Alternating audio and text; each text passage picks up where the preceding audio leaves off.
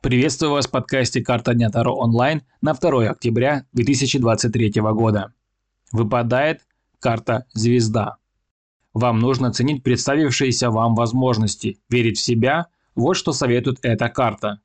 Высшие силы благоволят вам. Даже если ваша цель кажется нереальной, план сумасшедшим, нужно оставаться верным своей мечте, и у вас все получится.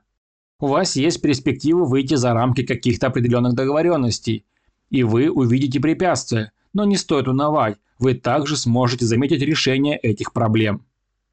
Если вам нужен личный расклад, вы можете обратиться ко мне. Ссылочка на Boosty есть в описании. Также вы можете написать мне в Телеграм. Подписка на Boosty дает вам возможность получить ранний доступ к моим раскладам, а также заказать расклад лично у меня. Подписывайтесь. До новых встреч!